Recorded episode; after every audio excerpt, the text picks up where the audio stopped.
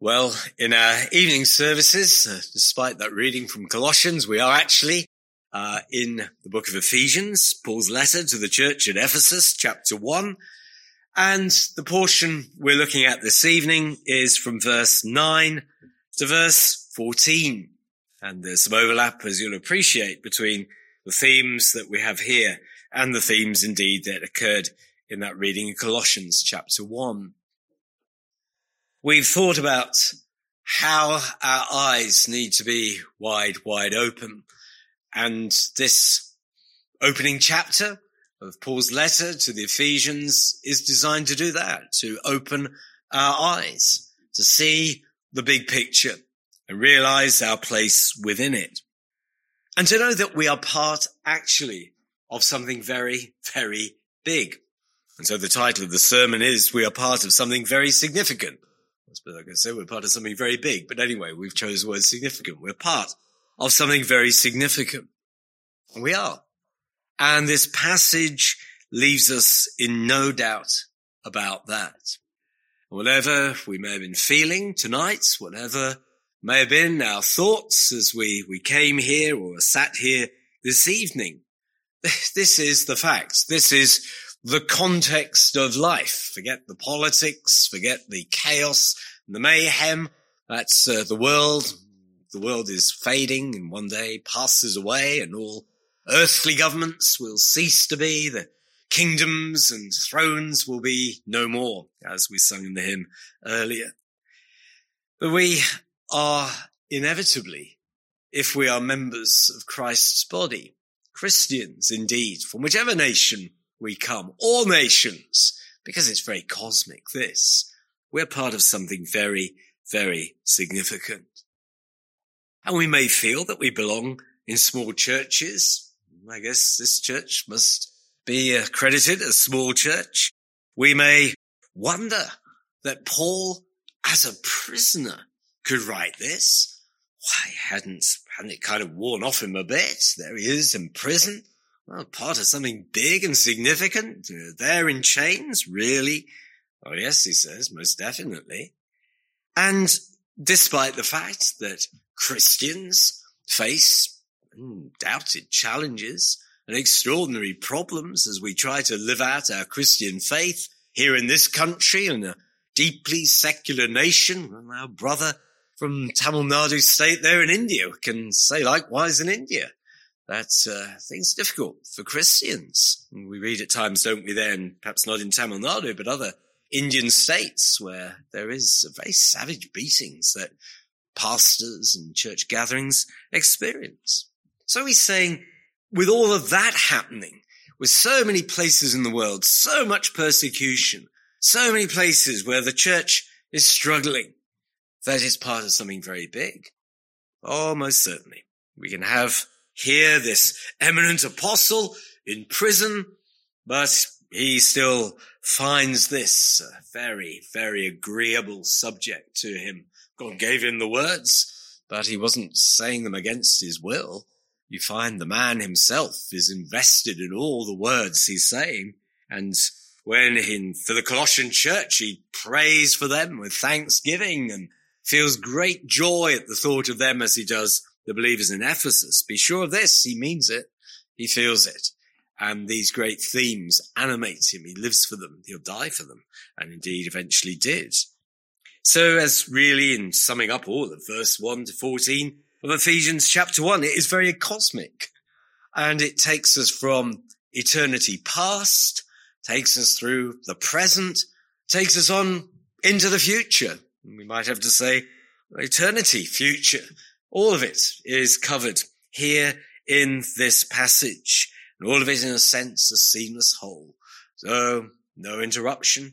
The grand plans of God, notwithstanding the spite of men, notwithstanding persecution, secularism, whatever elseism, will prevail. And at the center of it all, yes, at the center of it all, ah, not prime ministers, not kings, not presidents, none of these. It's the Son of God. It's the Lord Jesus Christ. And as this passage has brought us from the Father's good pleasure and his eternal plans and election and predestination, and has taken us to the Son and his blood that was shed and the redemption and the forgiveness of sin, the very heart of, of our hope, actually, that here, this day, the fullness of times was accomplished and the Lord Jesus came forth, sent by the Father, died, had to, necessity, had to die as the person, Jesus Christ, both God and man, to die as such and yield up his life that we might be saved from our sin. And how is this impressed upon us? How do we find these things to be so? Well, the Holy Spirit is given. And you'll find in this opening chapter, first 14 verses, well, there's the Holy Spirit towards the end of this section. We're part friends of something very significant. And we say that as we see the nights drawing in here in, in England. Ah, the clocks change next week, don't they? And ah, we always feel a little sigh and a heavy heart with that. Well, doesn't matter because nothing's changed. And all these words, when they were first given to Paul in that prison cell in Rome, to write to these dear believers in Ephesus, true then, and it's as true today. First heading, great plans, great plans. And these plans were there before you and I were even born. They were there before we were even born. And it's almost as if, uh, well, I don't want to trivialize it, but like a surprise party that uh, people have been busy getting ready. You didn't know it. You had a clue about it but they're getting ready for a special birthday or some special event. And then you, you might have been told a little bit of a story about why you needed to put your best clothes on that evening and why you were going down this way and not that way. And then surprise, all of this had been going on and I didn't even know about it. And it's a, it's a great joy, isn't it? Great delight. And you, you learn from that how much uh, you appreciate it may be. Well, here God has been doing a lot a lot of things before we even appeared and preparing for us to walk into the experience of salvation, to come into the reality of those things. And this was all in his mind and prepared for us, for us, people, for people like us, named people, people who hadn't a clue, who were dead in their trespasses and sins, as we're going to see in a few weeks' time, God willing, in the beginning of chapter two. And God was preparing all of this for us, and His Son was prepared for all that He would have to endure that we could walk in this. And the Holy Spirit was ready in eternity past to apply all of this that we may make wonderful discoveries, discoveries which go against the grain of our nature that uh, would never have occurred to our own kind of intellect or intelligence or whatever we might credit ourselves with having. But it was all planned. And God the Father, God the Son, God the Holy Spirit uh, were working there. Three persons of the Godhead to ensure that it is so.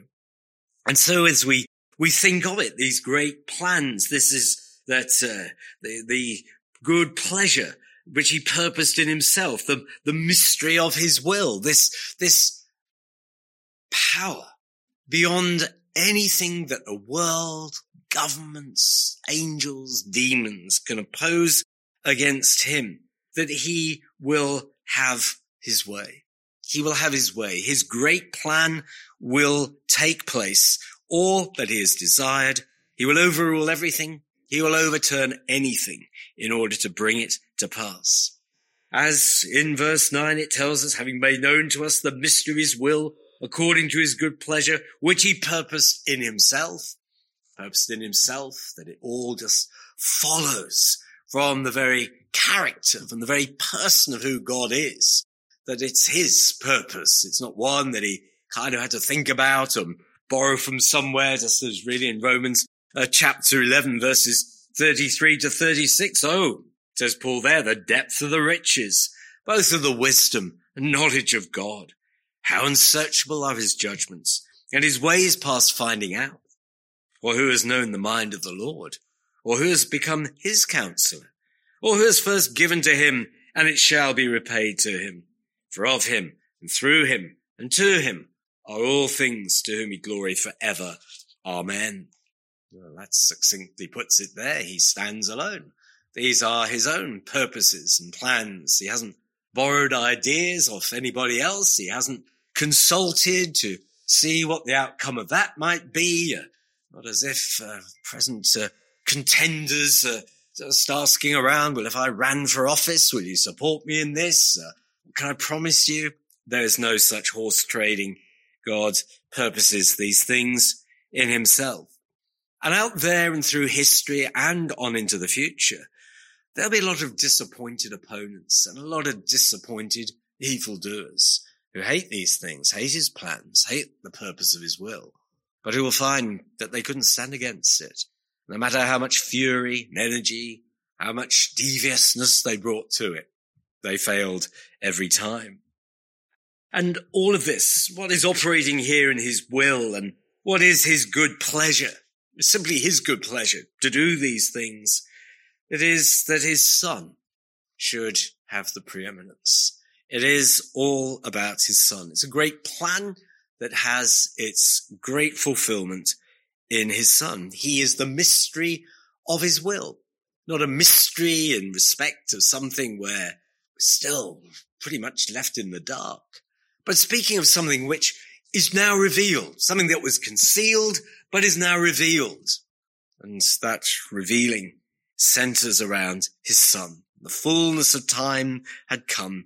He came and that revelation that mankind needed a savior, a savior who could save from sin, not some temporary expedient of a bull or a goat or a lamb that's slain, but him, a fully functioning human being who would offer himself in that nature as well as being God for the sake of his people. He came.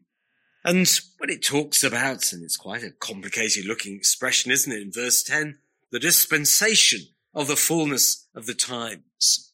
Well, it's talking there about a, a kind of administration that this is uh, an administration, a kind of way in which things are now being done. And in this administration or stewardship, this particular way that now things are to be accomplished and fulfilled and done, how the whole system works, if you like. Well, it is that it might be gathering together in one all things in Christ. Simple as that, as cosmic as that. This is what this whole system is about, if you like. This is how all of the operation of this, the, the mechanics of it and administration of it is working towards this, the fullness of the times, mode of operation is all to do very explicitly, very deliberately, very visibly to bringing all things under the headship of our Lord Jesus Christ. Everything, all a harmonious whole and with him exercising visible, eventually visible and clear headship. So as Colossians 1, and we read that passage, didn't we there? And just to read a couple of verses from it again, verses 19 and uh, 18 and 19, or 18 rather. And he is the head of the body, the church, is the beginning, the firstborn from the dead, that in all things he may have the preeminence. It's the design of the Father. The Son should have the preeminence, that he should be seen to be doing this, holding it all together. He should be seen to be the one who, by his rule, this administration, this, this stewardship, the end of the times should all center upon him. And it's already happening. It's been happening since he came. And you could even argue it's been happening prior to that, preparing for it. It's happening today. It's going to happen in the future too. One of the things which particularly then was a, a, a big thing of gathering together was that Jews and Gentiles would share. They'd have like faith, like common faith.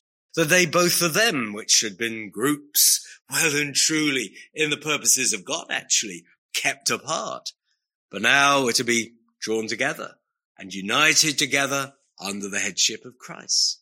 That's bringing together, that gathering, that indrawing. Well, it's going to occupy Paul's thought a fair bit towards the latter end of chapter two of Ephesians. He's going to ensure that each of those groups, there there'll be no distinction because they're going to hear the word of truth. That's what uh, is planned for them. That's what this administration, this way of doing things in the fullness of times is all about. That these people would actually hear the word of truth, as in verse 13, we see it, the gospel of their salvation. It's going to be the same gospel, the Jews and the Gentiles. They're going to hear what they need to hear, and they're going to believe what they need to believe. There is our Lord gathering together a people and gathering them out of their sin. His headship is part of drawing them, drawing us gradually out of the power of sin, but instantly from its guilt. When we first believe and we're justified, that's the guilt of sin cleanse me from its, its guilt and its power, isn't it? It's, it's a double cure that he gives.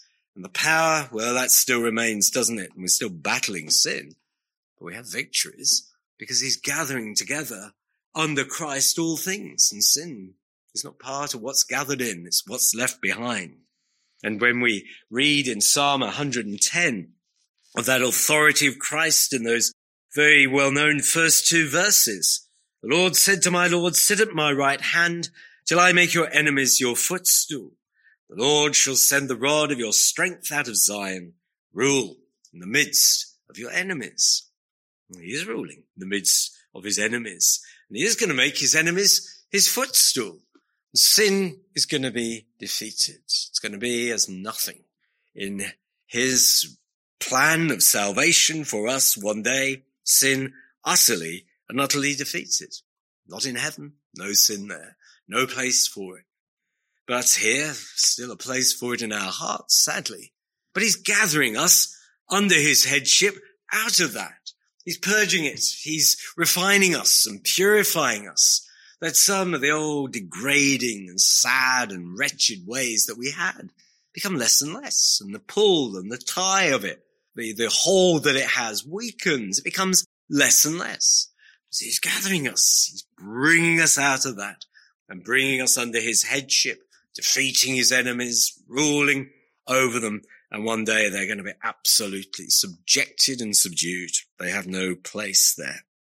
We're going to see our fallen bodies brought into harmony with him. He's gathering together everything in that way. And there we are in verse 14, who is the, in the Holy Spirit, that is the guarantee of our inheritance until the redemption of the purchased possession.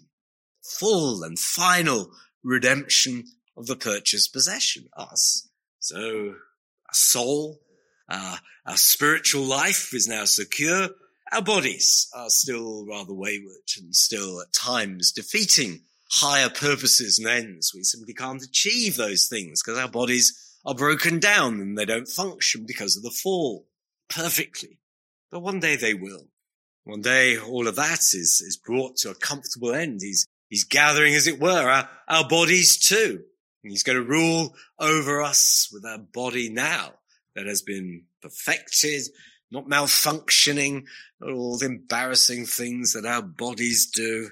Oh, I could fill a book on them, but friends, it will end. That is all to pass. First Corinthians chapter 15 and uh, there in verses 24, 25, then comes the end when he delivers the kingdom to God the Father, when he puts an end to all rule and all authority and power, for he must reign till he has put all enemies under his feet. Course, eventually that's going to be death and certainly going to be the end of sickness and injury, chronic conditions, fatigues, all manner of malfunctions that we're, we're subject to. And he's even redeeming us now, not necessarily by way of totally curing us, but giving us grace to be able to bear those things and grace to be able to endure through them. And that's all part of his gathering us, gathering together all things. And that will involve our bodies as well, that redemption. And his enemies, well, his enemies are very much going to have to submit to his headship. They don't want to now. They're fighting, they're kicking, they're screaming. Oh, we feel, don't we? And sometimes when politicians open their mouths, they, they'd be well advised to keep them closed because out come the most basic antagonisms towards God and the truth and most basic uh, displeasure that they feel of having to, having to be part of a culture where the Bible still is and they, they kick against that. Well, one day there's all harmony and they've changed their minds. They, they will change their minds. Atheists will change their minds. They'll have to because the evidence will compel them to. The evidence should compel them now, but for their sinful rebelliousness and their unbelief and suppressing the truth and unrighteousness, well, they would believe now. But that's sin for you. That's what it does. It corrupts the mind. But not then. They'll have clarity of thought. And as all things are gathered together in the great purpose of God in Christ, whether in heaven and on earth, in Him, and that's stressed, isn't it? It's in Him, then even all His enemies are going to submit to Him and agree with Him. He's ruling them now with a rod of iron and how that day will be. Well, let Revelation chapter six tell us how they'll feel about things. Atheists and all kinds of people who dishonored him but they'll believe in him then. Revelation 6 and in verses 15 and uh, 17 to 17.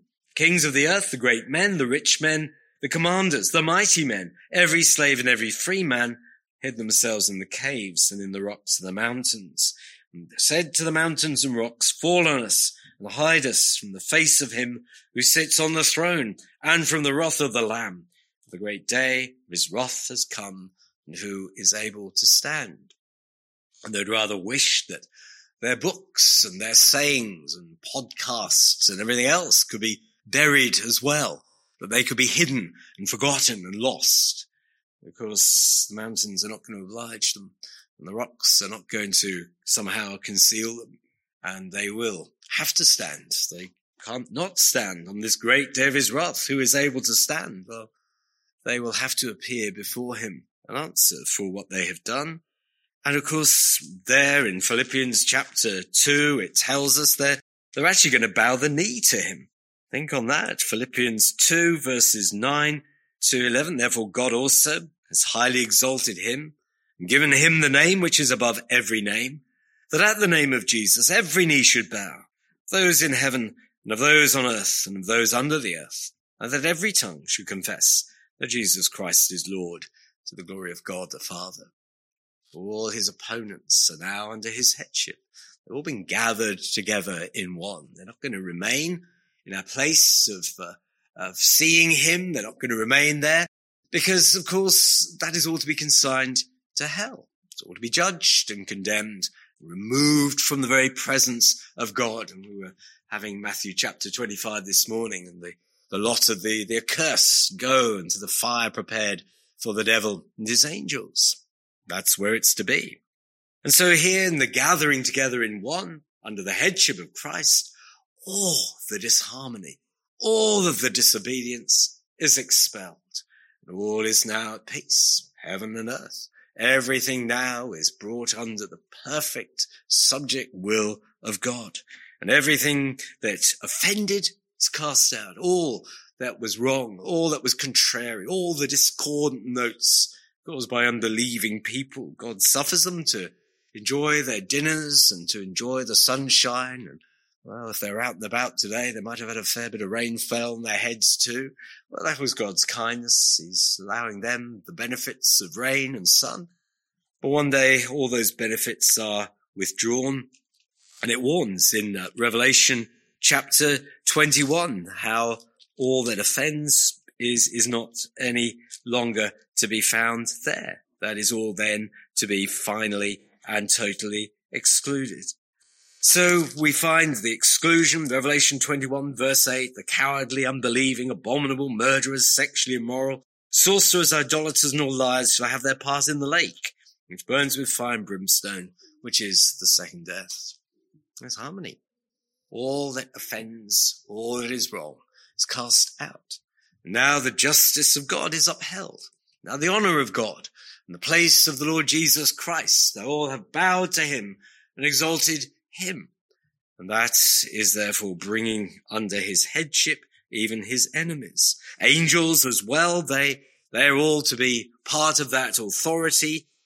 Good ones, disobedient ones, all, all kinds of ones. They too are there rejoicing or condemned. And, uh, First Peter chapter three verses 19 to 20. I won't read them, but have that preaching to those disobedient spirits in, in the prison, announcing a victory accomplished on the cross and uh, soon to be vindicated by that resurrection from the dead. And eventually all creation, all creation under his headship. So Romans chapter 8 and uh, beautiful passage, isn't it, there about what awaits creation. Romans 8, verse 18 and following. For I consider, writes the apostle, that the sufferings of this present time are not worthy to be compared with the glory which shall be revealed in us. For the earnest expectation of the creation eagerly waits for the revealing of the sons of God. For the creation was subjected to futility, not willingly, but because of him who subjected it in hope. Because the creation itself also will be delivered from the bondage of corruption into the glorious liberty of the children of God. We know that the whole creation groans and labors with birth pangs together until now. That's where it is.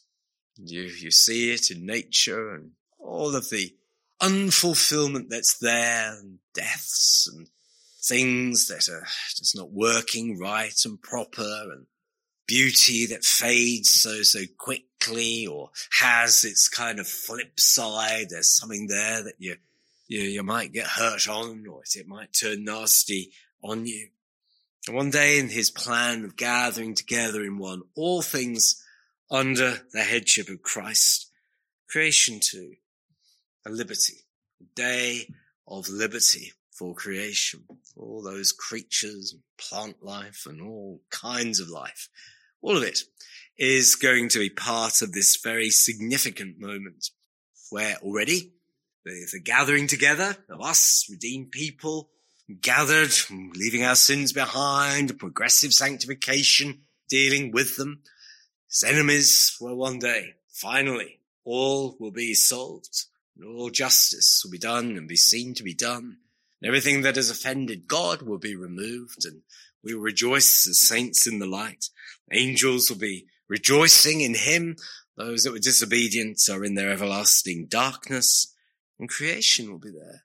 The new heavens and the new earth creation and not some strange creation, the like of which you and I have never seen, but continuity creation, bearing still so much of what we are used to in this world, but now working at a higher level of specification and not defeating, as it were, its own best interests through mindless killing or anything like that, but now in its full beauty and now functioning at a much higher level.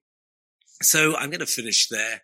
Got more to say, but that will have to wait another week. But here's just to say we're part of something very significant. We're part of this gathering together, which is the Father's will of all things under Christ's headship. Nothing's going to stop it. Nothing's going to be able to oppose it happening. We are part of that happening. We're gradually and increasingly under his headship, leaving our sins behind and what the world's done to us and all the temptations, getting ready for the day when finally our bodies respond perfectly and we're in the right shape to enjoy heaven, be in the Lord's presence there forevermore. Second death not to touch us. So be encouraged. Day of small things. Ah, it's that all right. And uh, we we would would that people listen. We're out in the open air next Saturday, God willing, in Belper. Sure, has everything changed out there? I've seen no indication of it yet, but we'll be out there and we'll be preaching and we'll be longing that people see that they need to be on the right side of history here. They need to be on the Lord's side, not fighting against him, because that's the way of ruin. We however, are on the Lord's side. And we are part of this very, very significant thing that God is bringing to pass in and through his dear son. Amen.